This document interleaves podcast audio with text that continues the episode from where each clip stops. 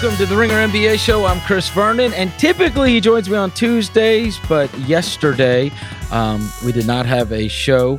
Given everything that is taking place in the world today, you may have seen a lot of your favorite shows take off and be part of Blackout Tuesday, as were we. But today we have NBA news. We have been spending an incredible amount of time waiting to see if the NBA was going to be coming back. Now, given the circumstances of the world today, Kev, while we do have news to talk about today, you know, you saw Patrick Beverley tweeting earlier today when this news broke that basketball, that's not it right now.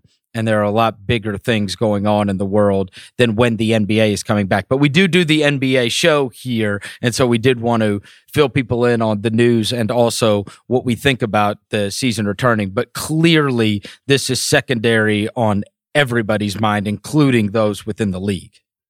Since we last spoke on Friday, it's been incredibly inspiring seeing guys like Jaylen Brown and Malcolm Brogdon and Matisse Thybulle and Justin Anderson and Ben Simmons out there on the streets or using their platforms on social media to speak out against police brutality and racial inequality and the murder of George Floyd. I don't know why basketball is coming back. I don't know how I'm supposed to feel about doing my job with all that's going on right now. I don't know. And I feel like a lot of players feel the same way. You see Patrick Beverley tweeting out today after the report about the game coming back and how it might look. He said, you know, basketball is not important right now. It's just not. And I feel that too. But I can't help but feel inspired seeing the amount of players out there using their platforms to try and make a positive difference in this world. You know, we've talked for the past couple months, Chris, with the coronavirus pandemic about how basketball returning would be sort of like a signal that society has made some progress moving forward and, you know, in some sense of normalcy. And that still stands true with the pandemic happening, but right now, I'm sort of feeling like I hope basketball coming back can be something that serves and puts a spotlight on players to have an even louder voice and to be something that helps spread more good and to help make more positive change, because there's so much that needs to change. But in order for things to change, there needs to be leaders. And we're seeing guys like Jaylen Brown and Malcolm Brogdon step up and speak in a way that people listen.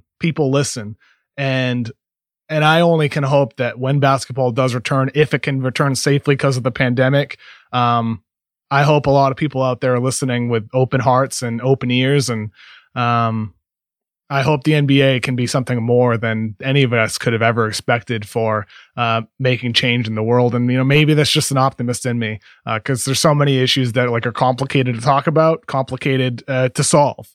And many of them have never been solved for decades and hundreds of years. But I just hope basketball can be something that is more than just a round ball going into a hoop whenever it does come back in July. But as you said, with so many, and we have talked so many times about when you walk into NBA locker rooms, how many good guys there are throughout the league and how many thoughtful guys that there are throughout the league. And you have seen so many of them. In fact, a majority use their platform and use their voice for good throughout this time. And I've talked about this many times. Everybody that listens knows I have a young son who is 10 years old. And guess what? His biggest heroes outside of his dad, I hope, you know, are NBA players and former NBA players. And I think that when these guys, I think even when you and I were growing up, somebody speaking out on social issues, it was not necessarily rare, but everybody did know that was the guy that is speaking out on something. And now it's almost as if, who is the guy not speaking up about something? Because now, given social media, given the platforms that all of these guys have and that how much they love their teammates, that they all in solidarity then use their voice. And I cannot tell, it becomes immensely powerful towards, there are some people that you cannot change, but there's a whole generation of people that look up to these guys so much. And the idea that then they hear that message and they take that message very, very seriously, because those are the people that they look up to, these athletes. And so when they have this power to really alter people's thinking and make it real to people. And I think that there has been, I think that history is going to look back on this time where it's not like just that guy or that guy was the guy brave enough to speak out, that now you're seeing a sea change where athletes are using their platforms, and NBA players specifically, as we talk about on this show, you see them out marching with people. I saw Dirk Nowitzki was helping clean up the city of Dallas yesterday, and on. It is ingrained. Societal issues have never been hard for the NBA to tackle in the first place. They have clearly been bolder than many of their peers. Sure. Whether it's an I Can't Breathe shirt or whether it's a Trayvon Martin hoodie photo that I recall was so powerful when the Heat put it out when LeBron and D Wade were there. Yeah. You know, and now you have seen it almost becomes overwhelming how many are willing to speak up and how much that can change people's thought processes. Because these are guys that they love and they root for, and the idea that they feel some kind of way almost in unison should make everybody incredibly disappointed and understand that that can't be so. If I don't care what your politics are, I don't care what you believe in, that cannot be so. We can't have people in this country, when they see the lights in their rearview mirror, being terrified. That cannot be.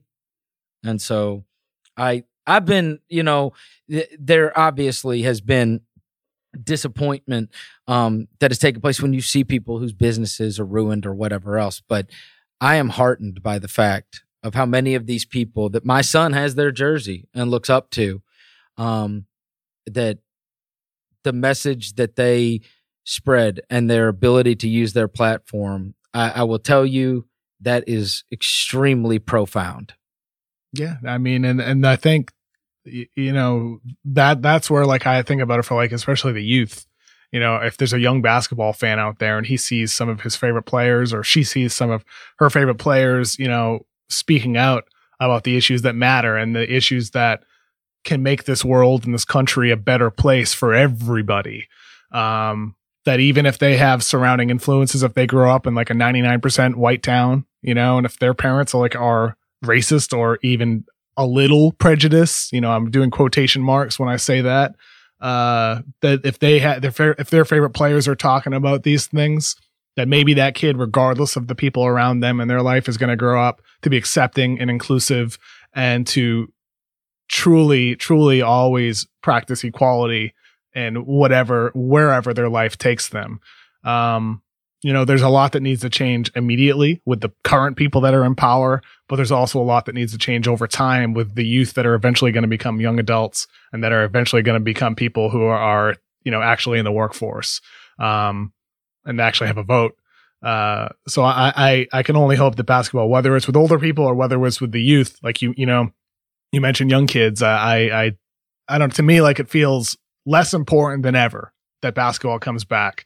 But in some ways, I retain, you know, maybe this is the optimist in me, like I said, but I retain some hope that it can also become more important than ever, in ways that we don't expect or didn't expect.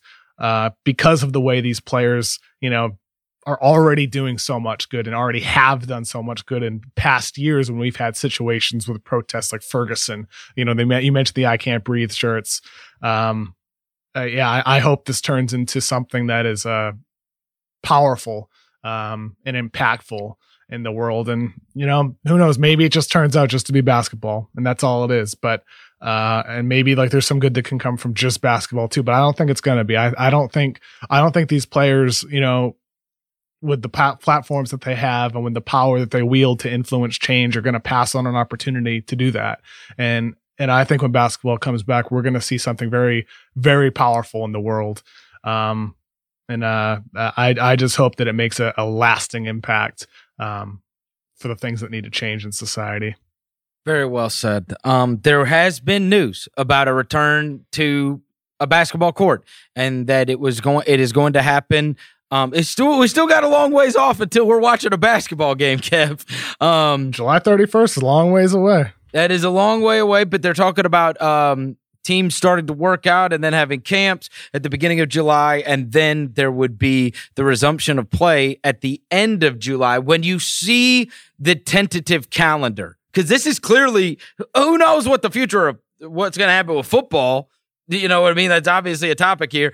And you wonder, you know, what the overlap is going to be, if football is going to be starting on time. What we don't know about their plans too, but clearly it is a different point in the calendar than what is typical for the NBA. And they're talking about the end of July to, you know, the first part of October. Sometime in October. Yeah, date to be determined in October. But like one thing I just want to hit though is with the potential proposal that Adam Silver is supposed to deliver to the Board of Governors meeting on Thursday. It's the 22 teams, which is the Portland Trail Blazers, New Orleans Pelicans, San Antonio Spurs, Sacramento Kings, Washington Wizards, and Phoenix Suns would be the additional 6 teams in addition to the 8 current playoff teams in each conference. And with the way the play-in tournament would work is that if the 9 seed is within 4 games after the 8 games played, then a play-in tournament would be played. It would be single elimination. So if, let's say, for example, the Grizzlies, the 8 seed, face the Pelicans, the 9 seed. If the Grizzlies win once, they're in. They're the 8 seed. If the Pelicans win once, they have to win again in order to get into the 8 seed and play in a typical 7-game series. So that is the potential proposal that Adam Silver will deliver on Thursday at the Board of Governors meeting. Okay. Well, obviously I was going to be, everybody that listens to this podcast knows I care deeply about what happens with that particular Grizzlies team. And, you know, we've talked about how, they want Zion in. Brian Windhorst went on ESPN saying the NBA needs to, you're trying to find a way to get Zion Williamson into this thing. And it was like, hey, when the season ended, the Grizzlies had a 3.5 game lead on everyone. And I will tell you, coming from that perspective, I don't think they were screwed in the least. Honestly, like, I think this is what's fair is fair. Yeah, everybody's going to have 8 games. If you can't, you have the opportunity to extend that lead. So if you are good enough, extend the lead, and then you don't even have to play in a play-in. And honestly, the only opportunity for them not to be in a play-in is if they go, say, 3-5 in those games, which is a crappy record, right? 2 other teams would have to go 7-1 in order for them to not be in a play-in, you know? And so you've got that opportunity to, like, you have every opportunity to make the playoffs. And then even if it comes down to that, and a team does go 7-1 and you go 3-5 and they overtake you, well, look, now you got to play your way in. You've got a chance to go. You've got a chance to make it. I don't particularly have any issue with. I think that's fair, especially with the double elimination thing. That is fair to a team that had built up a 3.5 game lead. I was surprised, you know, with the whole 22. Phoenix needs to send an entire gift box to Washington, because doesn't this feel like, how do we get another West team, or how do we get another East team in? Well, if we're going to get another East team in, then we've got to add, because I mean, that's what is Phoenix going to go 8-0? You know what I'm saying? Like, I mean, and then the other teams are all going to, I mean, their opportunity to make it to even a play-in game is just like infinitesimal, but it feels like they didn't want to have just West teams involved. And so Phoenix gets the benefit of them adding Washington into this mix. Well, I've heard that the original proposal that the NBA planned on going with last week was 20 teams. Yep. That this current proposal wouldn't have included Washington and Phoenix, and that within 24 hours before that meeting last week, that they changed it to 22 to include Washington and Phoenix, both of whom did want to play moving forward because they feel like they have a shot, you know, rightfully so or not, you know, because they want more games played for financial reasons and so on and so forth. You know, it's been reported by Woj and Lowe that these other teams that won't play or won't be invited to Disney World want to have some sort of way to play this summer, whether it's a fall camp or whatever. That's another issue for another day. But that was one of the reasons, I think, for the NBA that these two teams, look, Phoenix was a half game back from the other teams that are in it. With Phoenix, I can understand why they would at least want an opportunity, despite the fact that the odds are against them. Because if you get hot, if you get really hot here, maybe you do play your way into that 9 seed, as unlikely as it might be. But my preference was the group stage. You and I talked about that back and forth. I don't have many issues with this. I don't get super stoked about it. I'm stoked, that basketball could be back, but the format itself, it's great. Cool. They get to experiment with the play-in tournament and with the group stage that we outlined on last week's show. Hopefully, for the NBA, that with the positive reaction to it, with the interest that there was from teams, that they would potentially use that as a format for an in-season tournament in the future. That could be the type of thing and format and structure that they use for an in-season tournament. And the play-in tournament could be used this summer as a way to see how it works out for potential seasons. So in that sense, I'm glad that the NBA and teams are willing to experiment with this type of format. And it is fair in the sense that with every team only playing 8 more games, they're going to get, to 72 to 75 games total. This format for the play-in sort of can simulate the end season playoff race that would have occurred if Memphis is up only 2 games on New Orleans, or Orlando's only up 3 games on Washington at the end of the 8 games. If there had been 10 more games remaining in the season, the play-in sort of gives you an idea of, or at least in a fair way, simulates what might have happened. Well, it's obviously not perfect, but it's solid. It does the job for me personally. To me, I don't think you can complain because they gave you the opportunity. It is double elimination if you're the one in the lead. Yes. And so that, to me, look, who are you? Win. You got to win one game. You got to win one game. There's nobody to complain to. You know what I mean? You can lose twice, and you still just have to win one game. So, you've got built-in advantages in order to be – you're given all manner of opportunity to keep your slot, and it's up to you. You compete for this stuff. Now, what's going to be fascinating is how the 8 games lay out. Vincent Goodwill from Yahoo reported that the initial plan is for whatever your – next 8 games were when the season ended, then that's what you are going to play. And if you do play somebody that's not there, if you are playing against an Atlanta or a Chicago or a Knicks or whatever it may be, that you would just move on to the next game. Now, clearly everybody's going to be doing a deep dive into... Let's give an example of that. Let's give one quick example just so people understand. So for Memphis, for example, their schedule would be straight through as planned. Portland, Utah, San Antonio, Oklahoma City, Milwaukee, New Orleans, Boston. Correct, Chris? Yeah, that would be Memphis' schedule, right? If you pull up New Orleans, this is not good for New Orleans because New Orleans, their schedule, the next 8 is not nearly... They had just gone on a road trip when this thing ended. It was the very end of their schedule that was absolute cake. It was the last 14 for them, right? Yeah. Yeah. And so this portion of the schedule, this is not an easy, it does not replicate the fact that they had a very easy schedule the rest of the way, right? Because that, you do wonder especially if you're going to be a conspiracy theorist, is New Orleans going to have the easiest 8 games ever? Well, truth be told, no matter what combination of these teams, there's no crappy teams there. There's no crappy teams there. You can't play the worst of the worst because you've got the top 22 teams there. So you've got a really high percentage of your games being against over 500 teams at the very least.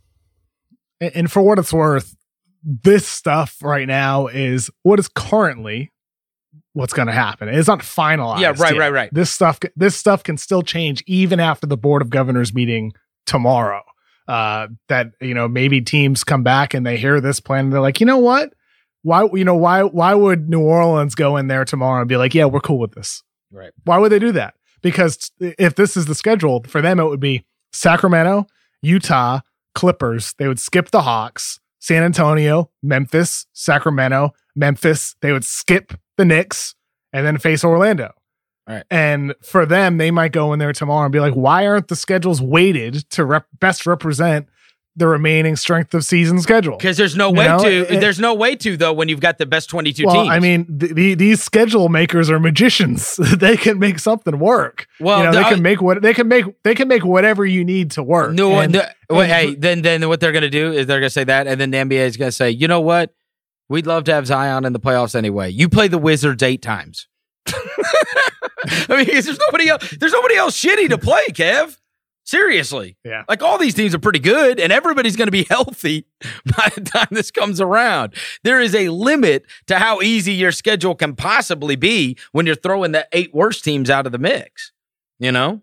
You know what would be fascinating, though, is if the NBA does go with this as planned, and the first game back is Jazz Thunder. If that's the first game. Oh, wow.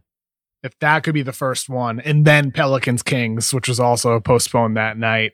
But if that were the case, you would have Jazz, Thunder, and then Pelicans, Kings. You would also have Celtics, Bucks, which we're going to play Thursday, March 12th that night. You would have Grizzlies, Blazers. You'd have, and then Rockets, Lakers. That'd be a pretty loaded first day schedule. Yeah. You know, I'm just saying, like, if you do resume the schedule, the handful of games, among others, NBA, look, I'd be into watching that day for sure. Look, Kev, we have focused on the playoff spots, but the truth is those 8 games also give a tremendous amount of opportunity for jockeying for seeding, you know, in this thing. And it's not clearly home court advantage is not that's not the advantage that you would have any other year, but it certainly matters greatly if you are Philly. You know, would you rather play Indiana or would you rather play Miami, right? Who could drop down? I mean, you got these teams that are bunched up, and certainly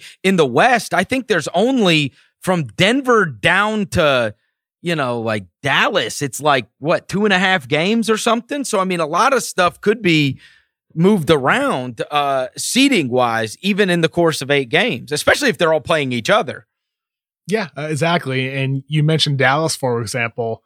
You know, they have games against a bunch of potential playoff teams. Phoenix, Clippers, Kings, Blazers, Phoenix again, Rockets, Jazz. For them, I mean, there could be a lot of shuffling that happens. Yeah. Right now, they're the 7th seed. They're the 7th seed right now. But over those next 8 games, they're only 2.5 games back from Utah at the 4 spot. Right. That's not a lot of time to move up 3 spots, but you know, if you get a hot streak here going into the postseason, you could get better seeding. But the thing is, though, is like, how much does seeding really matter in the West? Okay, I mean, like, it matters in terms of like what side of the bracket you're on. If you're on the Lakers side or the Clippers side, but you're still going to get a tough opponent regardless in the first round. And for them, like, yes, you'd rather not face the Clippers in the first round. You'd rather be the 6th seed and face Denver. And that's where things get really, really interesting from a seeding standpoint. But regardless of where you are, this is still going to be damn tough in the West. Oh, yeah. But look, it'll also be tough in the East. Let me tell you, I brought up a hypothetical of, like, if Miami played against Philly, guess who doesn't want that happening? Milwaukee. Because whoever wins that series is feeding into, right? They'd much rather have Philly playing against, like, and I'm saying if Philly moved up to 5, they'd much rather have Boston and Philly and whoever wins that than going and playing against Toronto, right? Than having a Miami Philly and having to face, you know, a team that, like, both those teams theoretically could be very good playoff teams. Like, they're built for that kind of, and they're certainly built for playing against Giannis and being able to throw all manner of players at Giannis. You know, that's what they've loaded up for. And you've got that size with the 76ers. And so in that sense, it does matter because, you know, you'd much rather have a 4 or 5 situation that is not going to feed you who could possibly be, you know, the most dangerous team to you. And we don't know. I mean, we don't know. We'll see how the matchups play out. But certainly some of those teams are pretty equipped to be able to give them a hard time. I don't know, you know, I think that in the West, honestly, Kev, I feel like those two LA teams are just such prohibitive favorites. The idea of either of them getting knocked off seems it's an extreme long shot to me. It's all silly, Chris. I'm not a fan of these goofy proposals from teams. I thought it was a joke to read. I thought it was, I mean, what? Dave's reporting is awesome. But like, come on, man, this is like onion quality proposals from the NBA teams. You don't think that they should be given any type of advantage for being one of the home court teams? Here's the one that I'm into. Only one of them. By the way, the goofiest one was them saying they get to choose their hotel where they stay at before any other teams. Like, you would draft your hotels or like bring your home court to Orlando and have that installed before every game. I mean, it's just, those are goofy. But the one that I'm into is the first one that I mentioned. Higher seeded team is awarded the first possession of the second, third, and fourth quarters following the traditional jump ball to begin the game. And I say that one is interesting. That's right. That one's cool with me. If the lower seeded team gets it in games 3, 4, and 6, so the higher seeded team could get it for their original home games, but the lower seeded team would get it for their 3 games in a traditional 7-game series. That one's cool to me. I guess what are we even doing here? I guess there is, like, you know, the whole wanting to start a game with a jump ball. I would be fine with them saying they just throw it in under the basket to start the game. They get it all 4. They get it all 4 quarters. That's fine by me. I think, and I do think that is a lot of these games can be, especially in playoff games, can be decided by possession. And so I do think that's valuable. Yeah, the coach's challenge thing and the bring your home court down there. I mean, that is outrageous. That is some of these goofy. Yeah, nobody cares. Given one, you can designate one player. So you're telling me, like, with this proposal, the Lakers could have LeBron go to 7 fouls instead of 6. That's stupid. But the possessions one is intriguing for what would have been home games for each respective team. That one I'm cool with. The other ones no. The only thing that I did like about the 7 foul thing that I thought would be humorous is if you got to designate that, it would be funny to see how many are not used on who you would think they would be used on. Like, you know, the best player, because LeBron doesn't foul out of games, Kevin. Like, he just doesn't foul out of games, right? So do you give the 7 fouls to Dwight Howard? Or if you're, you know, Houston, do you not give it to Westbrook and Harden, but give it to PJ Tucker so he can, you know, can rough? Or does Pat Bev get it for the Clippers because he's going to get in foul trouble? I mean, it's fascinating to think about how that would be used if you did give them a player that could get a 7th foul. But I do think that there should be some kind of advantage, given that you're having to play this on neutrals with no fans. I don't have great answers. The best of which we agree on. Give them more possessions. Yeah, right. The possession one is fair, but like I said, not for all the games, not for games 1 through 7, just for games 1, 2, 5, and 7, because those would have been their 4 home games. So you give them the equivalent or near equivalent of the statistical advantage that teams historically have at their home arenas in playoffs. That to me is fair. And I'd be cool with that. But all the other ones, I mean, like, Dave, like, did a great job reporting this because I read those last night and my reaction was like, are you serious? And my second reaction was sort of what we opened up the show with, in the sense that, like, this is so unimportant and it's just, there's so many more important things right now. I'm going to go back to watching the protests in my home city of Brockton, Mass right now. And then go to bed. But we'll see what happens. The one thing, there's a lot that can change. It is tremendous reporting. I will say, Kevin, I laughed out loud at the transport your home court down there. I mean, who even brings that up? Who even says, like, you know, we could just bring our whole court down there? I mean, do you know how many people are involved in that and having to ship it down there? Like, your own court. Like, bro, if you're going to do that, then just, like, swap out a decal in the middle of the court, right? Swap out a decal on the middle of the court. I found it ridiculous because, you know, all this talk about player safety. Yeah. And then you're adding more people to have to ship and install a new basketball court. I mean, that's just stupid, man. And, like, by the way, today there's been no talk really about, you know, the importance of player safety and testing protocols. We've hit that a bunch over the past month. I reported that story a couple of weeks ago, but I'm a bit surprised about how little that has been a discussion when it comes to specifically about the NBA today. With like the pandemic is still happening right now. And for the NBA, that is the most important thing when it comes to having games played safely. There's a lot of time between now and July 31st, and players will test positive. It's just a matter of how many do. And for the NBA, getting those protocols right is the most important thing for getting these players, these coaches, these executives, whoever's there, whoever, whatever personality, if media is allowed, whoever it is, that is the number one thing to make sure and assure safety for the players and their families and everybody else connected with what's happening at Disney World in July and August, September, however long the games happen. So I've been a little bit surprised about the lack of conversation around that. But then again, for the NBA, that is not finalized either. They're still figuring out before July, you know, whenever players go to Disney World, mid-July, the best way to do that. So there's still time to go for those plans to be finalized. I guess I'm just a little personally surprised at the lack of conversation about it today.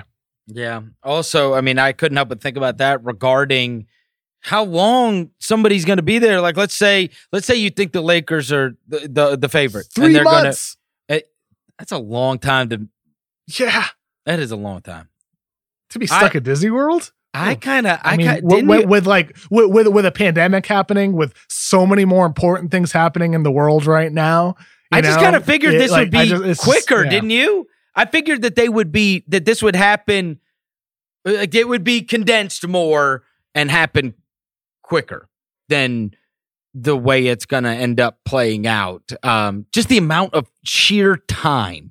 That is a long time to have at least two teams, at least two of them are going to be down there for 3 months. Sure. And that's where, like, I go back to what I said at the beginning of the show about, like, I hope basketball can be, you know, something that inspires positive change around the world. But part of me is like, so you're telling me let's just say it's a Celtics Lakers final. You have Jaylen Brown, who has been one of the leaders in speaking about, you know, racial inequality and police brutality and all these issues that matter right now.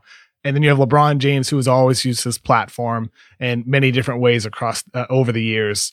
You're telling me, like, for Jaylen Brown and LeBron James and all the other players on those teams that want to make a difference, the best place for them to be would be at Disney World? I'm not so sure that's necessarily the case. And I'm sure they don't necessarily think so either. So in some ways, I hope basketball can be a great overall thing. In other ways, I'm like, geez, to be stuck at Disney World for 3 months when, in all likelihood, a lot of this stuff isn't going to go away anytime soon with the protests and with the pandemic. Yeah, but in one way though, the amount of people that are going to be watching this and the amount of attention that they will have from literally all over the world, Kevin, when they get in front of microphones at podiums and they have the opportunity it's one thing if you like, you and I are caught in the bubble, right? Where we see everything that these guys are doing. But if you don't follow them on social media or you're not on social media all the time, does some guy, in Kansas City know how active Jaylen Brown's been and how passionate he's been? If he's not big, you know what I'm saying? I'm not sure that guy's going to get that anyway, though, because now you see on the news. But what I'm saying is, like, you're right that there's a higher % chance that that person gets that message if LeBron James has the platform that basketball would provide. But also, you could say that some of these mainstream news stations are showing videos of looters rather than some of the peaceful protests, that they're spending the majority of their time talking about some of the negative that has happened rather than some of the positive. They're spending not all of them, but a lot of the time they're spending and putting attention on the reaction rather than why people are reacting in the first place. And I do wonder, though, that platform people have, we're going to hear it. You know, people on Twitter are going to hear it. People that want to hear it are going to hear it. But is someone that, you know, watches certain news stations, you know, that wouldn't put that side out there, put that out there just because basketball is being played? I'm not so sure. And I hope that would happen. And I hope that message would be received. But, like, if if players start kneeling before the national anthem, let's just say that happens. If everybody in the league in solidarity is doing what Colin Kaepernick did years ago, that is not going to be portrayed as, you know, they're doing this to raise awareness against police brutality, of racial inequality, and all these other issues that people are talking about and protesting about right now. For some of these news stations, it's going to be portrayed as, look at these disrespectful NBA players, you know, disrespecting the flag. We even had Drew Brees today. Drew Brees today said, like, he will never support anybody that kneels during the national anthem, even though yesterday he posted the black, you know, square on Instagram in support of Blackout Tuesday. That would happen, you know, and for that guy that you're talking about who otherwise wouldn't have seen it. And that's where I still have some concerns and hesitations about, will the message be received? I don't know.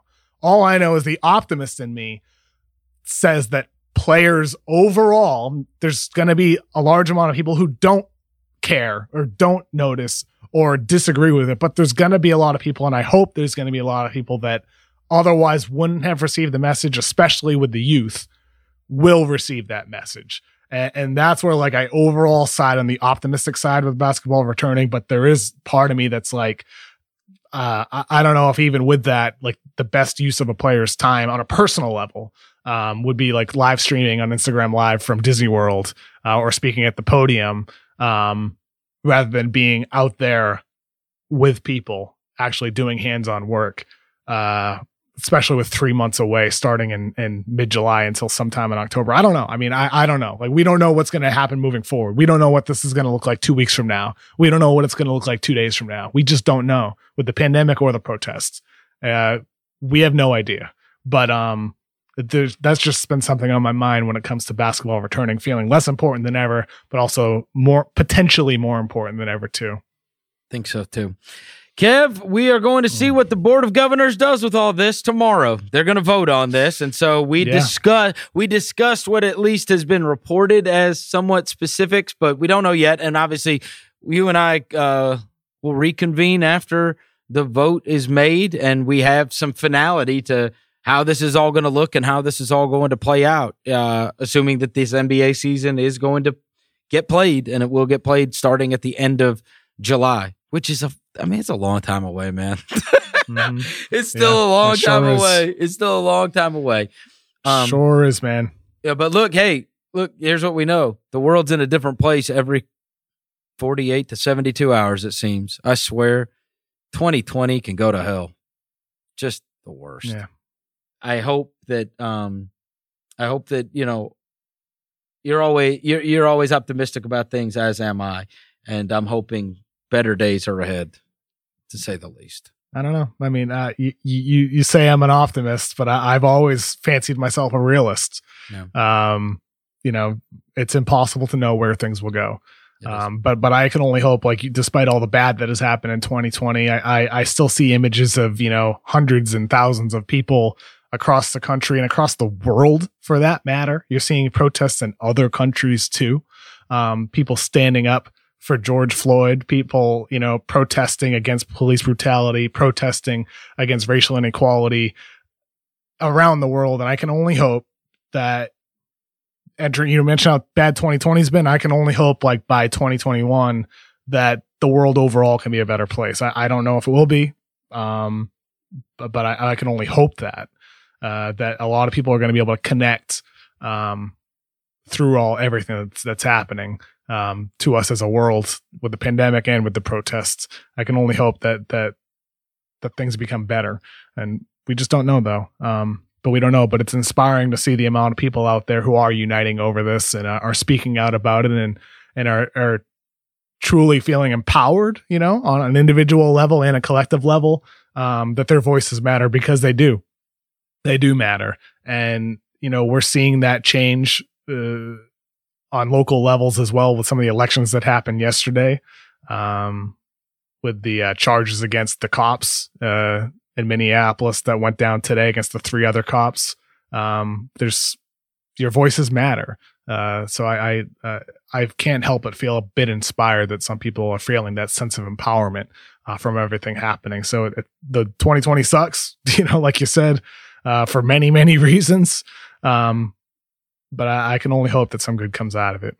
You and me too. We'll talk again on Friday. Well, hopefully we'll have some specifics that we can let everybody know about, but we agreed almost entirely today. Again, yeah, that's two out of three shows, Chris. You know the world's changing, right? Yeah. If you and me are firing it up and then just agreeing on these podcasts, right? Welcome to the match. Yeah. That's going to do it for us. Thanks for listening to another episode of the Ringer NBA Show, and we will talk to you on Friday.